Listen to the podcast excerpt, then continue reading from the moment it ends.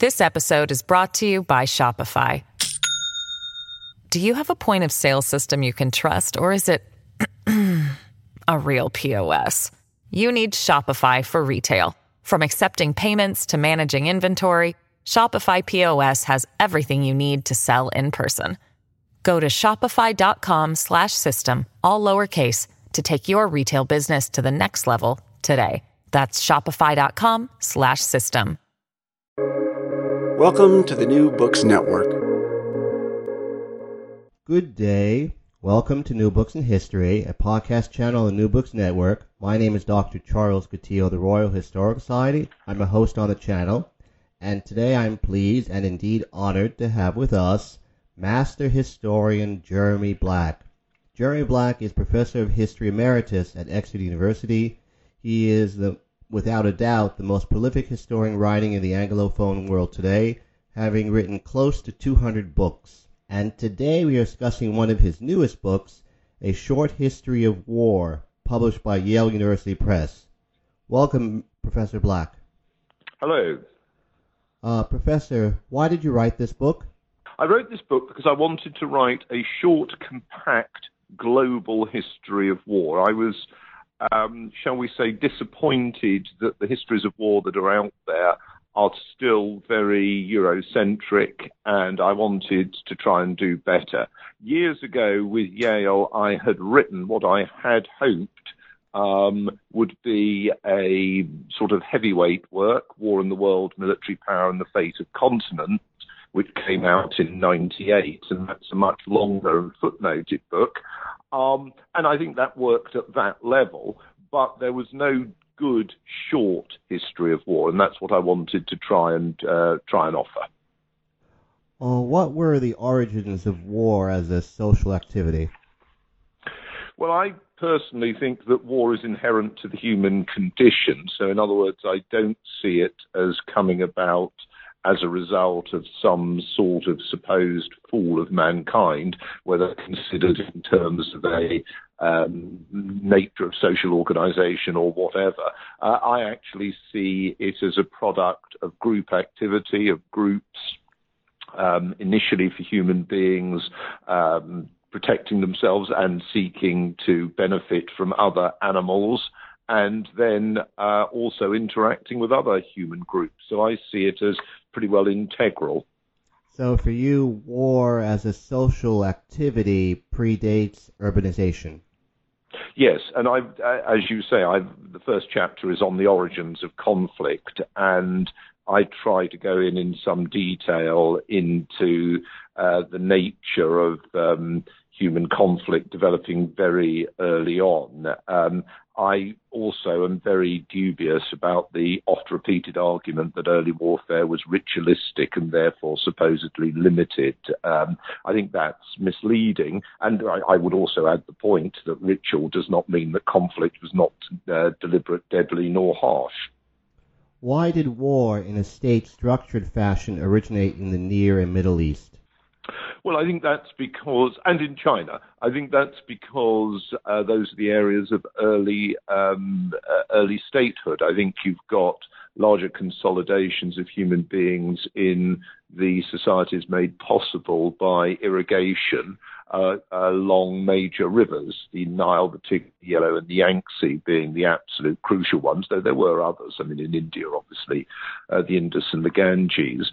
Um, and I discuss that in uh, in the second chapter on war in the early states. But I also bring in, and I think this is important, um, the role of um, war as a narrative of group organization, both its central role in religious narratives and the sense that tribal success or over other tribes involves conflict between gods or cosmic struggles in what is an inherently competitive system. And, you know, going back to what we were talking about earlier, the argument that uh, religion is a social construct of, as it were, some form of modern society, uh, urbanized society, um, I think that plays uh, very little attention to the extent to which most religions are inherently bellicose. How, if at all, did the origins and early history of war differ in China from that in the Near and Middle East?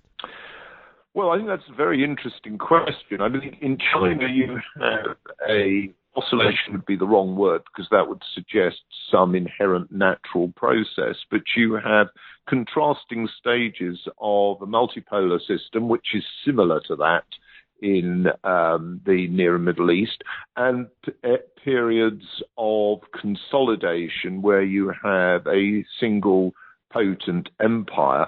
And the latter is a contrasting situation to the Middle East, but obviously there are periods like, say, the Warring States period, which is commonly dated between 403 and 221 uh, BC, when you've got a situation which is not too different to what you would see uh, further west. And I think it's also worth pointing out that much of the um, organization of warfare, so the use of mass disciplined infantry formations, or its technology, use of archery, uh, the use of chariots, um, the uh, nature of fortification, and therefore of siegecraft, are ones that are not unique to China, but uh, are, are shared elsewhere, both in South Asia and in Southwest Asia and Northeast Africa. To what do you attribute, military, militarily speaking, uh, the uh, world empires of Persia and Rome, as well as the post-Alexandrian uh, kingdoms? Um, do they have anything in common? Well, I think all, that's a really interesting question, Charles, because I think it's one often if one is seeking for commonalities in a certain period, will look at either the socioeconomic constraints or the technological constraints. But in practical terms, in pre-industrial society, and much of the world doesn't industrialize till the period beginning in the mid 19th century, the socioeconomic structures and the technological constraints are fairly similar. I mean, in terms of if you think of, warfare, um, the uh, until you've got the steam engine and the locomotive steam engine on both, um, as it were, land and sea, um, you've got a situation where people can't move any faster than um, what they might by their own feet or by the um, accumulated organic energy of animals they may be riding on the backs of, or um, you know, or, or ships which are either rowed or, or benefiting from sail, sale. And that situation doesn't change. And in socioeconomic terms, I think you know you've fundamentally got low efficiency, primarily agrarian economies, in which the actual uh, agricultural surplus um, will only support a certain level of um, sort of political spe- uh, organization, social specialization, military deployment.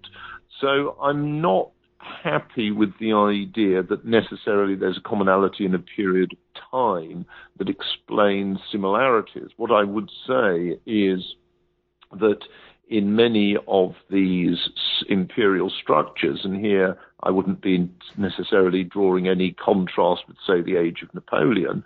You have, if you you have a um, individual of of some skill who is able to uh, have a advantage, and that advantage produces uh, an imperial structure, or sustains an imperial structure, or expands an imperial structure, but that they are not in any way unique as a result of that. And indeed, their empires always end with falling. Why do you say, quote, it is not helpful to refer to the Roman way of war, unquote? Well, because I think there are a number of uh, military uh, practices that you would see with the Roman Empire, both chronologically. Um, it's generally agreed that late Roman warfare, by which we mean late imperial warfare, um, it has a very different organizational method uh, to that of the early imperial uh, uh, period. And secondly, uh, there are significant geographical uh, variations. Um, warfare where you might be talking about uh, frontiers of significant legionary um, numbers are going to be very different from warfare in other frontiers. And then on top of that, there are contrasts between the warfare which we might regard as civil warfare and the warfare that isn't. And then we can take that further and say you can look for contrasts between um, uh, warfare when you've got the empire expanding and warfare when the empire is not expanding. So I would actually emphasize, and I think that makes Roman warfare much more interesting than the idea that there is a um, a single unitary pattern or a pattern which changes um, in in a unidirectional fashion. Uh, so for you, did the Romans in uh, in from your vantage point have a quote grand strategy unquote a la Edward Luttwak's thesis? Ah, well, there we go. Very interesting and slightly different question, and I hope my book, also a Yale book on history military strategy, addresses that. Um, I would again say you would not expect a system which, if you're looking just at the Western Empire, we're not talking about Byzantium, we're looking at a period which uh, generally and conventionally dated to about uh, a, millennium, a millennium plus 100, so 1100 years. We would not expect there to be a particular grand strategy of that period. If what one is thinking about are um, periods of assumptions about overextension or uh, periods in which uh, expansion appeared to be more desirable, and you wish to use that pattern to describe, for example, um, the first 150 years uh, from you know uh, after uh, Augustus comes to to take control, then that I think is slightly different. Um, but that doesn't mean that necessarily you're looking at a grand strategy that's inherent to the Roman Empire. You might be saying you've got a grand strategy which you wish to consider in terms of Hadrian's assumptions or Trajan's assumptions or Augustus's position after the Battle of the Teutoburger Wald or whatever. So I would think there that I would be much more in favor of a strategic culture, but where the um, particularities are uh, owe a lot to the response to circumstances, and that response is framed in terms of the assumptions of the rulers. What explains, uh, in your view, the decline of Roman military effectiveness in the third and fourth centuries AD? Well, I think first of all that there was a um, pressure on the Romans from a number, a concatenation of opponents. I mean, I think, in fact, the most significant in the second and third centuries, I would say, was the Sassanid Empire, um, and as, as, you may know, for example, the Emperor Valerian was defeated as Edessa in 260 and captured. You know, this is a fairly major um, event. Uh, but first, as with so many of the battles in antiquity, there are no reliable details of it. Um, and secondly, um, I think there is it's fair to say, in much of the general military history written by non specialists, there is a tendency to emphasize the assaults on the Western Roman Empire rather than to consider the, the extraordinary efforts the Romans made to um, uh, to fight uh, first, well, the Parthians and then the Sasanians, but then, but more generally, other opponents also on their eastern borders. Um, now, we can discuss this if we want to say that uh, decline, which is the m- m- term that's often used, carries with it an assumption that there is a uh, an obvious, um, as it were, level which is an appropriate level of activity and expansion beyond which you have overexpanded, weakened yourself, and are therefore likely to uh, to be a, to be to succumb to attack, and that model has been used in a number in discussing a number of empires, say Spain in the 17th century, for example. I think it's a problematic notion because it presupposes that you've got a clear cut understanding, uh, either in modern terms or in contemporary terms, of what was an obvious level of expansion and extension. You could take it in a more interesting fashion and say that decline may be the wrong word, but crisis is necessarily a coterminus of, of any uh, major state um, operating in a in a context of frequent conflict and with unpredictable uh, uh, externalities. And I would have thought the Roman Empire um, sort of exemplifies that. Um, that doesn't mean that it doesn't have um, invasion crises. For example, there's one in the 250s, from which it can uh, not, um, as it were, have a measure of of uh, revival, which it does. For example, if you're thinking about the one uh, we're thinking about, um, you know, in the 270s and 280s, first Aurelian and then Diocletian brought a measure of revival. Subsequently, uh, Septimus Severus is um, uh, is generally seen um, as in that light as well.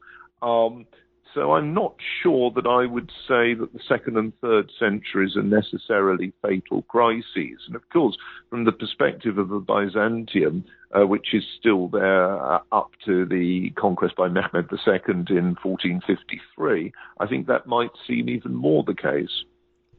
What were, insofar as the sources tell us anything, was the military basis of the Arab conquests in the seventh in the seventh century? Well, that's again a, an, excellent question, and I'm glad you used the phrase insofar as the sources tell us. Um, I mean, the best book I would say is by Hugh Kennedy. Um, he makes it quite clear that it's difficult to make authoritative statements about the force structure, the size, the weapons, and the tactics used by the Arab forces. But it's certainly clear that they benefited both from the extent to which the bitter uh, conflict between the Byzantine Byzantine forces and the Sasanians. Um, um, you know, in the 16620s, um, which had been really very serious. They'd exhausted both of them, and also from the actual skill of the Arabs in terms of archery, mobility, and morale. Um, now, where you put the balance between those two factors is interesting, and of course, on top of that, um, Byzantium had been weakened by the plague. I mean, what's interesting is not so much that Byzantium did badly initially at the at the hand of Arab attack, attackers. After all, um, the Sasanians had conquered uh, Syria in 611 and Egypt in 616. But from that, the Emperor Heraclius defeats them in the late 620s. So it's it's not so much that the Arabs um, achieved success that I think is important. It's that they were able to sustain success and to entrench their um, many um, of their conquests. That I think is, is, is a more interesting factor. In medieval Europe, what were the differences between private and public military systems? Well, again, we've got a long period of time when we're talking about medieval Europe, let us say roughly 400 to let us say roughly uh, 1500. And I suppose the uh, usual notion that people would be um, trying to uh, underline there is by which they mean the state, by which they mean a sovereign body, um, had um, a, uh, a, a right um, to warfare that was more circumscribed in the case of private bodies, by which we generally mean uh, individual landlords, though uh, we could also mean, for example, uh, independent or autonomous towns or other communities. Now, the latter um, are clearly significant, and there are often linkages between public and private uh, military structures. The one that's usually discussed is feudalism, which itself is capable of a number of definitions and which also had a dynamic, a changing characteristic. Um, so what I think one's got here is a range of military activity and organization. Now, before that sounds anachronistic and we pat ourselves on the back and say, oh, well, you know, people in the past weren't they pathetic? I think it's reasonable to point out that around the world today, we have many what you might call private uh, military systems, or certainly non state military systems, some of them of considerable scale. One can think, for example, of Colombian or Mexican cartels, one can think of Afghan warlords, etc., etc. Um, and we have the concept of the failed state today, but even in those states which are not failed, let us say the United States, there are many people who are authorized um, to bear arms for purposes of security uh, and that operate as security forces, and the same is true in uh, other societies. So I'm not sure that we should necessarily assume that uh, private warfare or private military capability is a matter of the past. And I would also point out, as you know, my book on uh, history of fortification, I make the point that uh, modern societies are more fortified than would have been the case 150 years ago with uh, public buildings generally uh, protected in some way or other uh, with issues such as forti- um, strengthened glass, burglar alarms, gated communities, etc., etc. And where I'm going with, with, uh, with this argument is something I've tried to also bring out in my recent book on logistics, which is the flaw in so much of the literature on war, which is the assumption of a developmental characteristic towards a situation known as modernity, which in some way is held to be so obviously better and which makes other forms obsolescent. And I think that's a very crude notion. I think it's a crude notion that reflects um, particular uh, intellectual fashions uh, in the in particular 20th century, though there were Whiggish arguments prior to that period which were similar. So the Whig endowment of the canon with a transformative characteristic, and I think one has to be very careful in these assumptions. Uh, I don't mean to say that change does not occur, but I just mean to say that one shouldn't assume there is a clear developmental, progressive, and teleological pattern underlying it. Why did the Crusades ultimately fail, military speaking? Well, I've got a chapter on the Crusades in there, and I've suggested that, um, first of all, it fits into a long term pattern in which uh, local people were fought over by incomers or their descendants. So the Crusaders, the Mamelukes, uh, briefly, the Mongols were there. Of those incomers, the most effective were Turkic um, nomadic uh, peoples in many respects. Uh, them and the, they and the Mamelukes um, uh, were the ones who really struggled, and you could argue that the Turkic peoples won in the 15 teens when Selim I, Selim the Grim, the Ottoman Sultan, uh, definitively defeats the Mamelukes, and thereafter Jerusalem is under Ottoman rule until World War One, when the uh, British uh, conquer it. Um, so I would say a lot of it is the strength of non the non the non Christians, the non Crusaders, as being the absolute key element. And I would also point out that it's only a relatively, um, although significant, but it's still only a relatively marginal characteristic or activity for many of the Christian societies, so that they offer only a modest and episodic uh, military commitment. And you can see the same pattern if you're looking at successive attempts by Western powers to establish themselves in North Africa.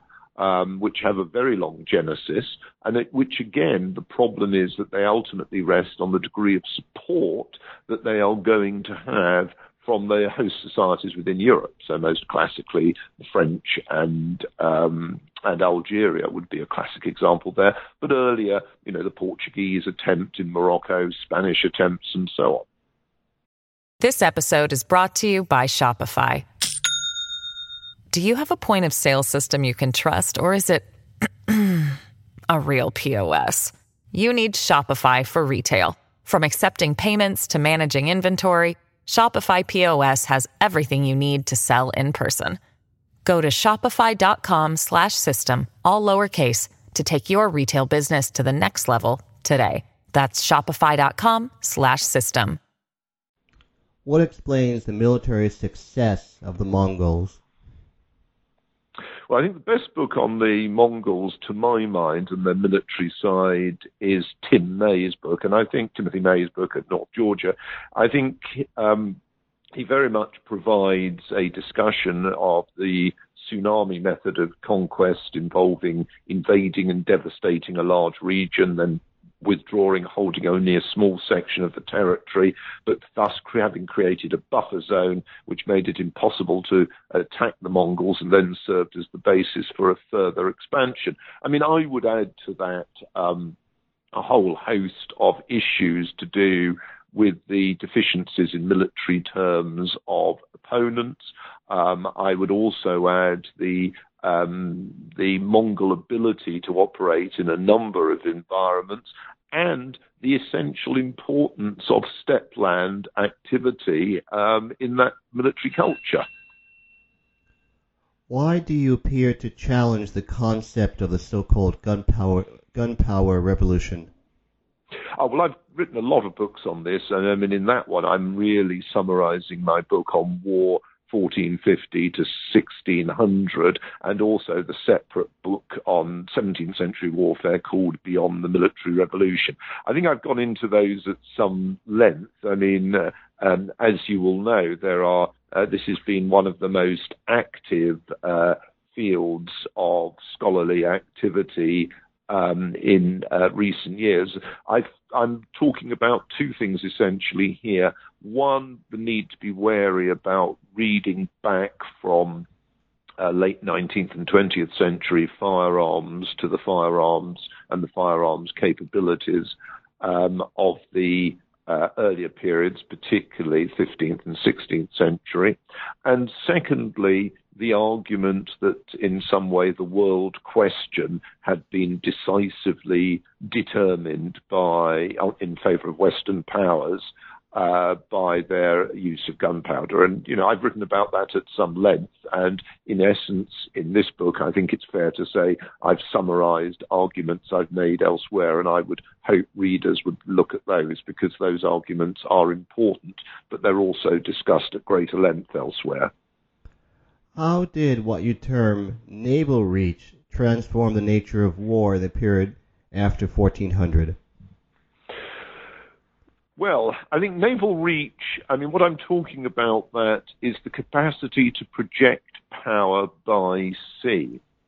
So the key thing is not necessarily how far you can sail. Um, obviously, the first European circumnavigation of the world is the uh, Magellan expedition, though, of course, Magellan uh, is killed en route. But that, that expedition, but it's more to do with your ability to project power to um, have a significant number of troops and material uh, attack targets in particular areas, with you having benefited A from transporting the troops there and B from having a local control, whatever control means, and obviously it varies, over the waters involved.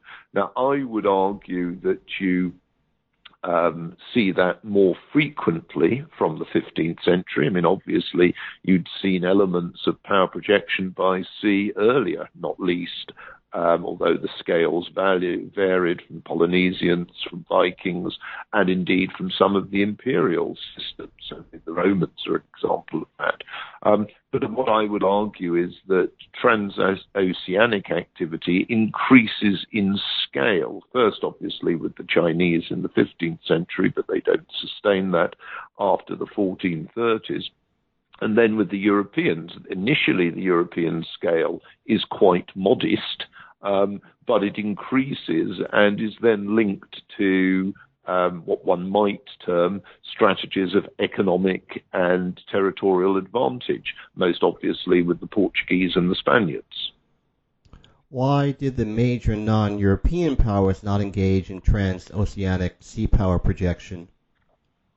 Ah, well, I think that's essentially a matter of, um, on the one hand, culture. So, for example, the culture of Mughal India um, is not that of a maritime power, and I would argue the same as that of, of the uh, Manchu in uh, in China. I don't mean by that that the Manchu don't have uh, warships, as indeed they do. Uh, for example, when um, conquering Taiwan in 1683. But what I mean is that that is not their prime interest. So if you take the, co- the case of the Manchu, both the Kangxi Emperor and the Qianlong Emperor, who are the two most significant expansionist emperors, are most concerned with activity and expansionism on the steppe, uh, particularly and uh, antagonism with the Dzungars of what is now we would call Xinjiang, and for them conquering Xinjiang, uh, conquering Tibet are the prime matters of importance. So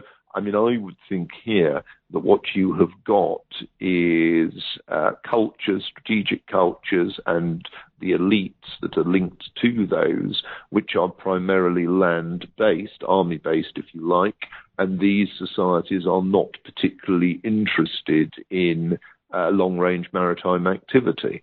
You might actually argue that the same is true of many European societies. Um, I, have got a book coming out on the strategy of the French Revolution and Napoleon, in which I draw attention to the only episodic interest of Napoleon in transoceanic uh, power projection.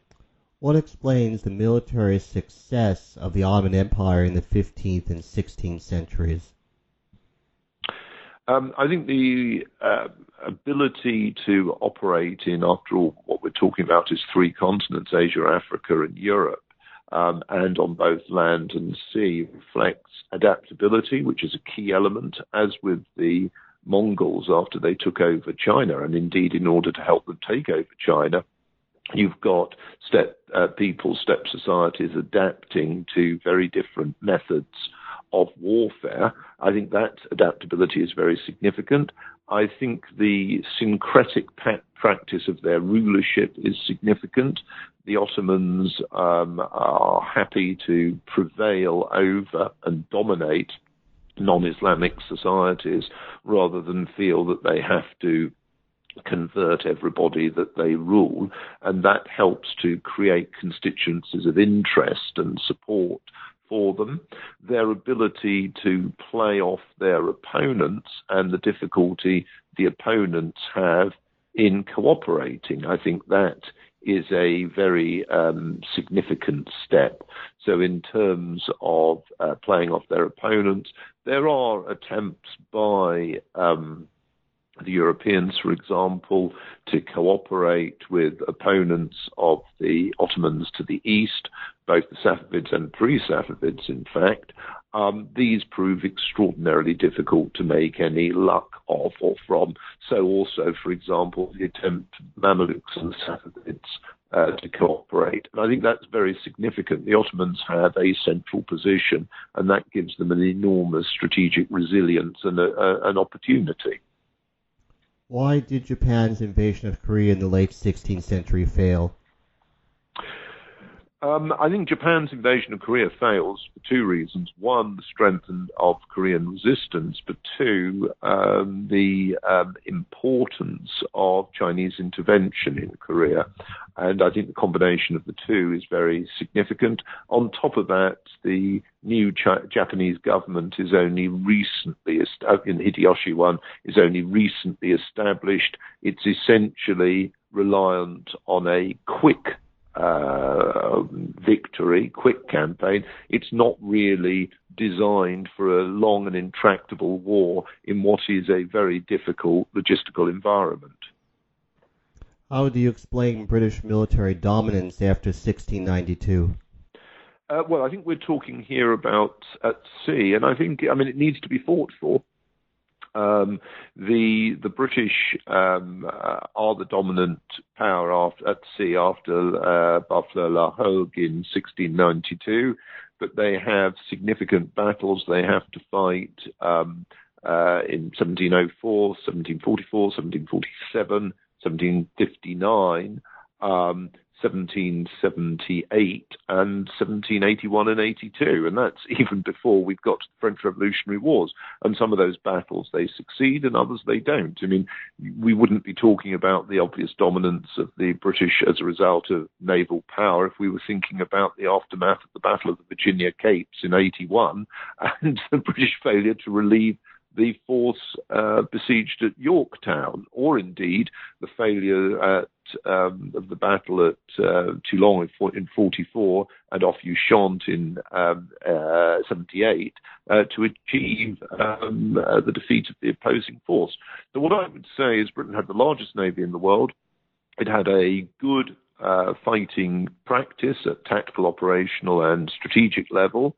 Um, it put more of its efforts into the Navy than its rivals, but at the same time, it was difficult to work up a Navy uh, to win the, in each war. That took time uh, to work up individual ships, to work up the fleet as a whole, and on top of that, you needed to actually be able to secure uh, your victories and to then be able to use them. And again, that's not easy. Uh, I've recently brought out a book on the army from 1688 to 1815, in which I draw attention to the fact that some amphibious operations have great success, but other operations, even when Britain is dominant in, at sea, don't produce the success that was anticipated or hoped for. The uh, let's say the 1757 hope to take Louisburg. Um, not successful. I mean, it falls the following year, but you know, each year a war goes on is a year that uh, you may not be going to win, that you might have to end it. Why were the Manchus so successful in steppe warfare after the conquest of China in 1644?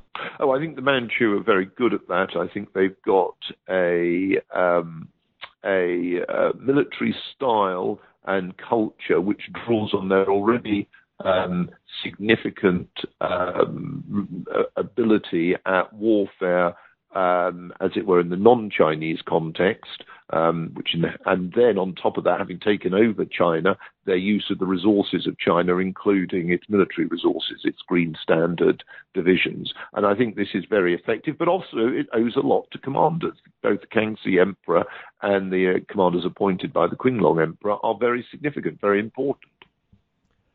On the Great War, you state that German operational failure helps to explain Germany's eventual defeat. Why is that so? Um, I think that the German operational failure is, I think, fairly well established. I'm not saying that necessarily the opponents did terribly well, but I mean, if you're thinking of Annika Mombauer's book on um, the weakness of the Germans and the invasion in 1914, if you're thinking of the failure of the Verdun plan in, in 1916, if you're thinking in 1918 of the failure in the spring offensives to sustain an axis of assault on any one, uh, one, any one area, I think those are all very important. Why do you refer to the Second World War as being, quote, atypical, unquote? Well, it's atypical in terms of the nature of the war compared to most warfare in the um, in the 20th century. Um, it's atypical in its uh, integration of a large number of separate conflicts. It's atypical on the um, the scale of its aerial warfare, the scale of its naval warfare, um, and indeed, I would say that um, the mobilization of the resources of society, although you can see higher rates of mobilization in some societies, some pre-industrial societies, um, in terms of the resource produced, is really quite uh, quite extraordinary. Um, so I would say it is atypical, and one of the problems is it becomes, as it were, the definition point for a lot of writing about war. And I've tried to argue in my short history of war that that's misplaced. The Second World War obviously needs writing about, as you know. I've published, I think, four books on the Second World War, but I don't think it's the only thing one should be writing about if one's writing about the 20th century, or more particularly, I don't think it should be the paradigm of warfare. Why is culture a key concept for military history? Culture is a key concept for military history because it relates to the way in which militaries think of and use uh, force and uh, killing, uh, their attitudes towards inflicting punishment and also suffering punishment, and the way in which they shape the notion of their own uh, interests. So culture is important of all those reasons, and I would say also there are other uh, factors that affect the interaction with civilians, etc., etc. But I think the ones I've just cited, I would argue, are the most important. What do you think of Jason Lyall's argument that military effectiveness, especially on the small unit level, is based primarily on inequality or lack thereof? Sorry, the, is the military what is based primarily on? Military effectiveness is based primarily on right. inequality or lack thereof. Well, I think that one can't have. Uh, I'm always wary of the individual interpretation like that. I mean, what I would argue is that you know the effectiveness of, of a um, let's say, a squadron of aircraft is not explained by the factor that one's just talking about. And again, I would say that um, if we were thinking about at the present moment um, how to assess the effectiveness of the conflict in the Horn of Africa between Ethiopia and the Tigray rebels, uh, or the fact, or the warfare in Burma that's going on at the moment, Myanmar, or the warfare in Syria, or what might be a putative confrontation involving Russia, China, and the great other great power, particularly the United States. Um, I'm not sure that, that that remark that he made is terribly helpful. Uh, if you wanted people to take one thing away from your book, what would it be? Oh, I think that the key element to take away from this is that military activity, war, is a global practice. And as a global practice, it has an inherent variety and that too much of the work on war seeks to provide one unitary interpretation, and that that is a deeply flawed approach. My approach tries to put the global back into war. I did it in War in the World. I've done it in my particular books on, for example, the 16th century, the 17th century, the 18th century, the 19th century, and I'm trying to do it here for the whole of history. On that observation, I would like to thank you very much Professor Jeremy Black, for being so kind as to speak with us today. This is Charles Coutinho. Thanks for listening to New Books in History, a podcast channel on New Books Network. Thank you, Professor Black. Thank you very much. And for those listeners interested in military history, my next book in that field is going to be called The Geographies of War, and that is due out next year, and it deals with the geographical dimensions of conflict. Thank you, Professor.